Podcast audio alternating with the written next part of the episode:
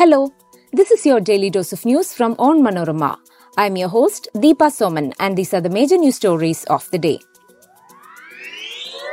Former Kerala CM Oommen Chandy's funeral to be held tomorrow without state honours.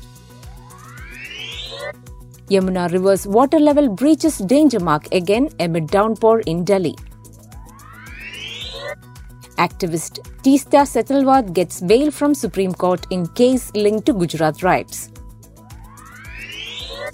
Torrential rain predicted in Kerala till July 22nd. Health warnings issued across continents as heat wave drives wildfires. Let's get into the details. Family of former Chief Minister Oommen Chandy has rejected official honours during the funeral to be held on Thursday. The veteran Congress leader had earlier informed his family that his funeral should be kept simple with no official honours.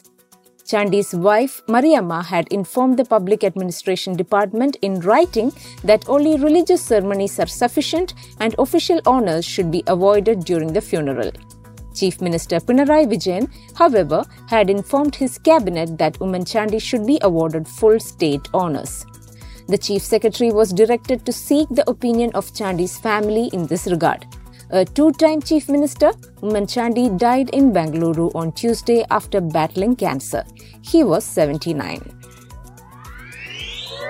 Yamuna River, which broke a 45 year old record, reaching its highest level at 208.65 meters on July 13, has once again crossed the danger mark. It was recorded above the danger level at 7 am on Wednesday morning. The danger level is 205.33 meters, and the current water level shows that Yamuna is flowing 15 centimeters above the danger level. The residents of Delhi are closely monitoring the development and are on alert. Activist Teesta Setalvad, who was asked to surrender immediately earlier this month by the Gujarat High Court, scored a major reprieve from the Supreme Court on Wednesday, which granted her bail. The High Court had asked her to surrender in a case linked to the 2002 Gujarat riots.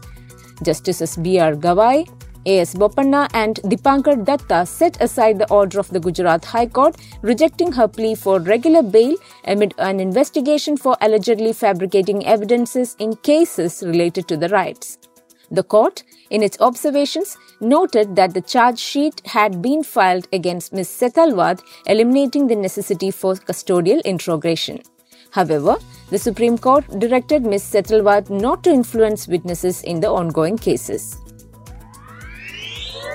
The India Meteorological Department has predicted that torrential rains will batter Kerala till July 22nd. A yellow alert has been sounded for Malappuram, Kozhikode, Kannur, and Kasaragod districts. A cyclonic circulation is expected to form over the northwest part of the Bay of Bengal within 24 hours. Under its influence, heavy downpour will pound Kerala, alerted the Met Department. The Kerala State Disaster Management Authority has advised fishermen against venturing into the seas from July 19 to 22nd. Extreme heat was forecast across the globe on Wednesday as wildfires raged and health warnings were in place in parts of Asia, Europe, and North America. Firefighters battled blazes in parts of Greece and the Canary Islands, while Spain issued heat alerts. Beijing broke a 23 year old record with 27 consecutive days of temperatures above 35 degrees Celsius, forecasters said.